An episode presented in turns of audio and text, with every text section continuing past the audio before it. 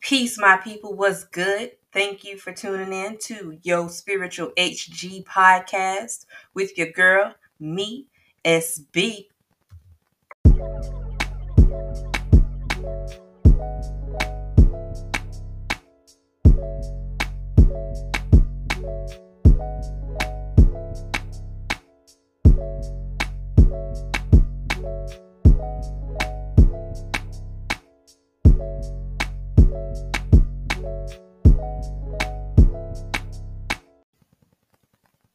Do you struggle with procrastination?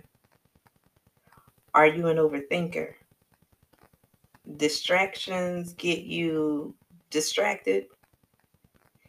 If the answer to any of these questions are yes, get some drink and come sit down with me because we got to talk. One thing you'll learn about me is I'm extremely honest. Sometimes I feel like I'm too honest, but honest nonetheless. And I'm going to say honestly that I answered yes to every one of those questions. The sucky part sometimes about it is I am highly aware of the fact that I am a procrastinator, that I am an overthinker, and I do easily get distracted.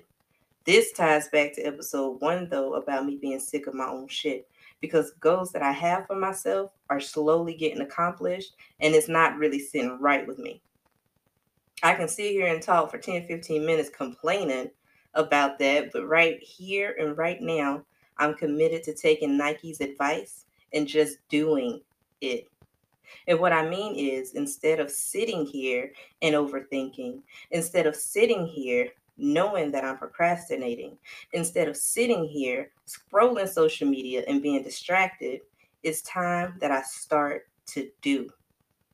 What that looks like for me, apparently, is writing everything down and making a plan. I am filled with ideas, but the other thing is, I have to find one or two things that I can do right now and stay consistent with it.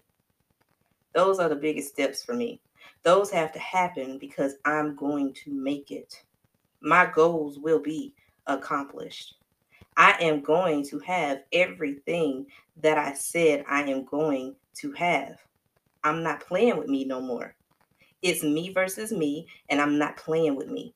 I can't afford to. I don't want to put time on things, but at my age, no, I cannot afford to do it for anybody else. I have to do it for me. I have to do it for Boo. Because one thing for certain is some of the stuff that she has to learn while she's here on this earth, I'm going to go through it now so she doesn't have to. I'm setting it up so she will know exactly what it is she wants to do because I'm paying attention to everything. The lessons that I am learning, I'm giving to her. If I can help it, she's not going to get as many no's because her mother is going to make sure she's straight. She's not going to come across anyone who half ass wants to share knowledge because she'll already have it. Anyway, I hope all that makes sense. I'm not going to uh, prolong this, but if I can help somebody that's listening right now, this is your message. Your message is to get up and do. If you think of the procrastination word, that means you need to do it.